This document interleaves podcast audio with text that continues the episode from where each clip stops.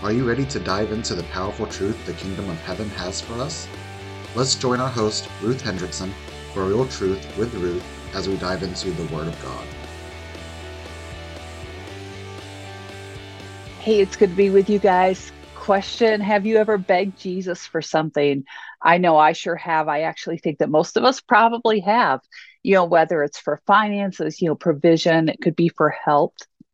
Sometimes it could just be for a dose of sanity. It could be to calm the storm that feels like it's swirling around us. You know, all these things can come into play, right? Where we're where we end up where we're begging, where we're, you know, you could put it in other terms. Okay, I'm praying with passion. All right. But whatever it is, it's it's like you're you're really going for, okay, God, please, please, please, please, please. And I think again, I, we we all do that, right? We all do that. And so I was really caught this morning. I'm in uh, the book of Mark. That's where I've been studying. So we've been talking a lot about that. And I am in chapter five. And when you get a chance, I want to encourage you to grab your Bible and read Mark 5 1 to 20. In fact, make sure you have a chance to do that sometime today. And just read through it slowly and ponder what it would be like to be one of the disciples watching all this unfold. So I'm going to more story tell it today and, and just kind of allow, you know, the sanctified imagination to enter in. And I want to ask you guys to do the same too, because, you know, God is speaking. He wants to see us set free. He wants to see the chains that hinder us just broken off. In fact, right now, I just, I just decree, declare because it's the father's heart that as we go through this teaching today you're to you're to be set free. Like you're to feel chains breaking off that have held you in bondage disappointments things that have been sitting there things that you begged the lord for that you haven't necessarily understood what he's doing or his answer or how things look. But there's going to be just a realignment today into the things of the lord. So okay you ready? All right so right now as as we enter this is this is actually the the story of the um, the demonic who lives among the t- tombs. It's the region of the Gadarenes, and so you know it's it's just not a pretty picture. But think of yourself; you're one of the disciples. Okay, so just yesterday, the crowds were being taught on the shore, and and you send the crowds home, and and uh, Jesus has been talking in parables. You've just been soaking in and learning so much. And then he says, "We're going to go to the other side." So you get the boat, and there's a number of small boats that are are going to the other side, and and you know you're you're rocking along, but suddenly the wind comes up, and the wind comes up, and and the and the ocean begins or the sea begins to howl and you know your your boat's filling with water and what's jesus doing he's sleeping and and you know and you're trying to to reconcile all this that you've been learning and yet you're a seasoned fisherman and you're scared. You're scared of the storm. And what's what's the master doing? He's just sound asleep there on the stern. Happy as a clam, you know, just sound asleep. And so you wake him up and he calms, he calms the storm and a different type of fear enters because suddenly, you know, we talked about this, the uh, the faith and the fear collide. And it causes this uh, crisis question like, who are you? Who are you? And and so a greater fear enters in as you're trying to reconcile like who is this man who's calmed the storm? Okay so with peaceful waters you journey on across but man it's been a long trip. It's been a long night and you're full of questions but you're also full of wonder and amazement. But my gosh what's going on? You're trying to bring it all together. And so you come and you land the boat and you're in gentile territory and and um, this this man sees jesus and he comes a running. And the thing is, is he's he's a Gentile. He's smelly. He's dirty. He lives around the tombs. He's he's naked. Okay, like nothing in, in your Jewish mindset. Again, nothing is is making sense. And uh, and this guy's strong. Like you, he's he's cut himself. He's bloody. He's messy, and um, uh, not to get too graphically gross, but you know, if you're cutting yourself and you're living outside, you're not practicing hygiene, there's going to be other things that happen to your skin with all those open sores and whatnot. He's he's disgusting. We could so easily read over it and sanitize it, but he is disgusting. And if the Jewish disciples get next to him by Jewish law, by traditional law, it would render them unclean. And here, this is the very situation that they're stepping into. You see, in in this moment, there's more shaking going on as Jesus is shifting them and he's challenging them as he's as he's showing his deity and who he is. So the the demon possessed man, he runs up to Jesus and he kneels down in front of him. But that voice that the disciples hear isn't quite right. You see, it's not the voice of a man, it's the voice of demons. No man, it, scripture tells us that no one's been able to, to control this man. He can't be bound. He would just break free. free. Imagine that type of strength. You see, demons, the demons who were within this man, who could not be bound by humans, when Jesus set foot in their territory, they recognized that the one who was able to plunder the demonic realm had just set foot on their land. And there was nothing they could do about it. In fact, the only thing they could do was to bow down, basically to kneel at his feet and to beg for mercy. Think about this. I doubt too many have seen this level of demonic possession. In, in this in this particular account, Jesus engages with the demon, which um, I will let me just do a sidebar here.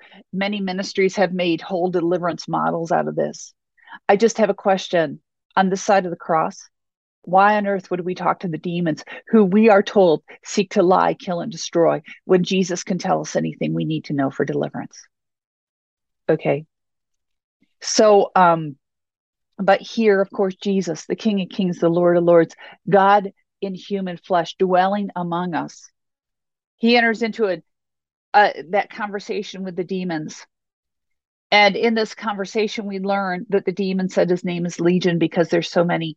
Um, you know, the best we can state is the largest number of troops or soldiers in in the, a legion of the Roman army, which was their largest division, was about 5,600. I was teaching out in Africa, and I was I was teaching on, on this, and one of the pastors who deals with a lot of demonic activity where he lives, he said to me, he goes, "How did how did how did they know how many? How how did the demon know how many were in there? Like he got stuck on that, and uh, we really had to work with him to say, you know, honestly, you don't need to know how many demons are there. You need to know that Jesus is there. You know, and uh, and so often we can get focused on the demon that we forget the one who stepped foot on the land. We forget that that jesus is right there and the one outnumbers the many which brings us to a key. When when we're talking about deliverance you know sometimes we can go begging jesus even with deliverance. But the thing is no matter how large that demonic horde is an army of one with jesus is stronger than the largest demonic horde. You see, we have to understand that demons hate God, but they can't destroy him. They know that won't work. So what they do is they try to destroy and disfigure the image of God. Genesis tells us that we are created in the image of God. Genesis 127, we are created in the image of God. Therefore, as a son or daughter of the most high God, you have to know your authority so that you know what you carry when you step into the land so that you don't end up begging the demons for mercy, but the demons are begging you because they see who you carry and the power and the authority that you carry as you step into onto that land. Very, very important. Again, key. No matter how large the demonic horde is, an army of one with Jesus is stronger. So back to our de- demons who are who are there, you know, possessing this man and the man's at the feet of Jesus, they beg Jesus. They beg Jesus to send them into the pigs because they understand that Jesus could send them into the fire pit, into the the you know the lake of fire. That ultimately will be their destiny, and they know that. So they're begging for mercy so they don't have to go there yet. So Jesus sends them into the pigs another place just a, a, word for deliverance when you do deliverance yes this is what jesus did he chose a place to send them the best thing you could do is send the demons to jesus and let him decide where they go okay But right here, Jesus sends them into the pigs. You have to understand the whole role of the demonic is to kill and destroy. So they're just acting in their nature when they go and run those whole that herd of pigs right into the sea and drown them. Their nature is to kill and destroy. Okay, now back to our disciples. Imagine our disciples. They're still rocking and rolling from the storm the night before, from Jesus calming the storm, from trying to figure out who he is, from everything going on. And here they've just seen this man, horrible, unclean, bloody, naked man, come up, kneel before Jesus. They've heard the exchange. And now they see this herd of pigs which yes, they're unclean animals to the Jewish, the good Jewish men, but they're watching them. They're watching them become demon possessed and committing suicide, pigly suicide. I mean, come on. Again, their minds are like, oh my gosh, who is this? You see, the demonic had bound that man. The people who lived in that region who had tried to control him, who had tried to bind him, could not because of the strength of the demonic within him. But in that moment, Jesus transformed that man and everything changed. Everything shifted in that moment because Jesus stepped into the scene. Now, put yourself with the crowd, okay? There's people watching this. They observed this. The man would have been known within the community. Stories were told about him. Parents would have warned their children not to go around him, to stay away from the tombs. If you see this man coming, go the other direction. He's scary. He's not safe. I'm actually sure he was a part of nightmares for many because he would have scared the people of the community. However, in this moment, remember the disciples in the boat? You know, I just mentioned it. We talked about it the other day, but I mentioned it when Jesus calmed the storm. They were in great fear because they were trying to figure out who was among them. Here, the crowd is responding in great fear because he's just shifted the atmosphere. You know, it, it's interesting their response, they begged Jesus to leave. They begged him to leave. They were so scared that they begged Jesus to leave. You see, the the key here is that, is that the crowd would rather have an army of evil spirits living in their midst than the savior of the world. I just want to put this out there what's happening around our world today with our culture in many, many areas as we usher in laws, cultural expectation, political pressures that do not align with the word of God, as we're allowing culture to influence our regions, we're basically doing the same thing. Our world is shifting to a place where we would rather have an army of evil spirits living in our midst than the Savior of the world. Be careful be careful, beloved, that you do not allow yourself to align with the crowd. Be very, very careful. Be very, very careful. So, again, so far we have two types of begging going on for Jesus. One is we have the demonic, basically begging Jesus for mercy that he would not torment them. The second, we have the crowd, the people, the townspeople, the people who live there, the people who tried to bind this man because he was such a menace and couldn't do it. Now here he is sitting clean and in his right mind, all cleaned up, functioning, a functioning human being the way that God intended for him to function. And they are so scared of the radical change that they are begging Jesus to leave. So, our third situation of begging is actually the man the formerly demon possessed man, the man who was all cleaned up, who was who had an encounter with the most high God, who had been set free, whose chains had been broken. The demon had been cast out. His head is clear for the first time. He is clothed. He's cleaned up. He's breathing fresh air. He is no longer being tormented. This Gentile man has encountered the Savior of the world. He's encountered the healing of Jesus Christ. And what does he want to do? He wants to stay with Jesus. He has a sense of family. He has a sense of belonging. He wants to be a disciple of Jesus. He's like, Lord, let, just let me stay with you. Let me go with you. Let me travel with you. Let me be with you. And what does Jesus say? says no. He says no. But with that, he gives him an assignment. And that assignment is to go and tell what the Lord has done, to go be a witness to this community and beyond the very people who have told Jesus to leave, who have begged Jesus to leave, those who have seen the transformation. In other words, he's to go bear witness in his hometown and beyond. It's hard to minister in your own hometown. Trust me, it's really, really hard. The radical transformation and the people couldn't they they couldn't deal with it. But here's what i want to say kingdom perspective. The people begged jesus to leave and jesus did leave that region but not fully because he left the man there the man who had been set free the man who maybe he he screeched all through the tombs before he used his voice for fear, intimidation, manipulation to, to carry out the demonic plans and the schemes. He it was a voice of torment.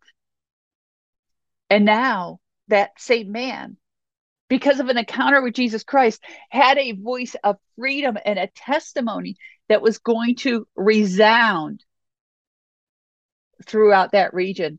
You see, verse uh, it, verse 20 says, So he departed. So the man, the, the formerly demon possessed man, departed and began to proclaim in the Decapolis what great things Jesus had done for him. And everyone was amazed.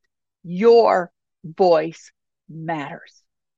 Your voice matters in a world that's trying to tell God to go away, that's trying to put God in a box, that's trying to quiet the name of Jesus, that's trying to to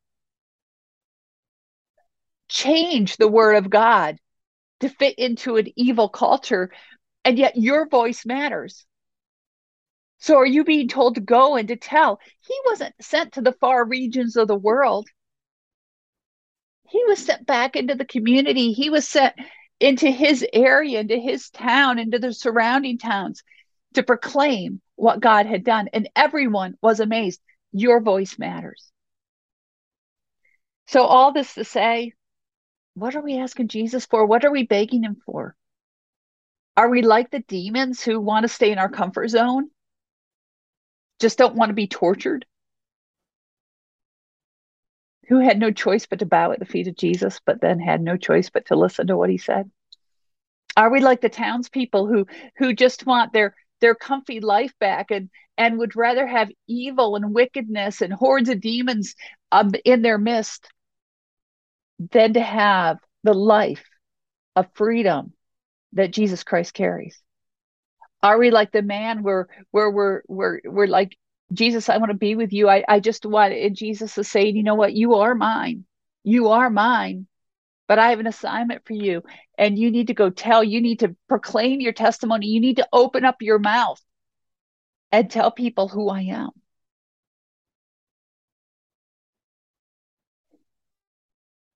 So it just caught me today. The response is woven through here. So I want to encourage you today grab a couple different translations of the Bible or look them up online. Take a look at Mark 1, I'm sorry, Mark chapter 5, verses 1 through 20. Read through this and ask Holy Spirit, where am I in all of this? What do you want to teach me? What do I need to learn? Because I have a voice and I'm to declare your goodness and your name. So, where am I to be in all this? And some of you guys, you need to work on your authority. Like you see the demons and you tremble. We had a woman when I was at American Association Christian Counselors, we had a precious, precious counselor come up to us and we were talking about how the Mashah model can be used, portions of it can be used in professional counseling, and that is increasing. We're having great questions about that and how to do it and training people, training professional counselors. And um, and this one counselor, one of the things we were talking about was deliverance. And she said, Oh, I had somebody walk into my office who I I I know they were they had demonic activity. And I told them I wasn't the right counselor. I don't know how to handle this. And I looked at her and I said, Well, what if we worked with you and taught you how to handle this? taught you who you are in Christ, taught you the authority that you have. We equip you so that you can do this, so that you know what you carry. And she quickly excused herself because it was too scary. We carry the kingdom of heaven. We have to learn to walk in that. So it's been great being with you today. If you haven't already done so, I want to tell you we have um, we have a Mashah dedicated website. It's brand new. And so since I've mentioned Mashah, if you want to check it out, it's really clear. We just love it. It is mashahministry.com. How's that spelled? M A S H A H ministry.com and that is dedicated to the Mashah emotional healing and deliverance model, the various ways where you can get training or you can be trained, and whether you're an individual, whether you're in a church, or whether you're a professional counselor. We would just love that opportunity to minister to you or to work with you as you get trained yourself. So, MashahMinistry.com, great thing to check it out. And then um, just know that you are here for such a time as this. Be abundantly blessed as you go through today. And remember, crack open the Word of God and take a look at Mark 5. You'll be glad you did. If you enjoyed this podcast, please be sure to comment, like, review, and share it with others to help us reach more people. We also invite you to like and follow Ruth Hendrickson Ministries on Facebook or subscribe to the YouTube channel. We welcome your prayers and financial partnership to make this podcast possible. If you would like to financially support this ministry, please visit our website, ruthhendrickson.org.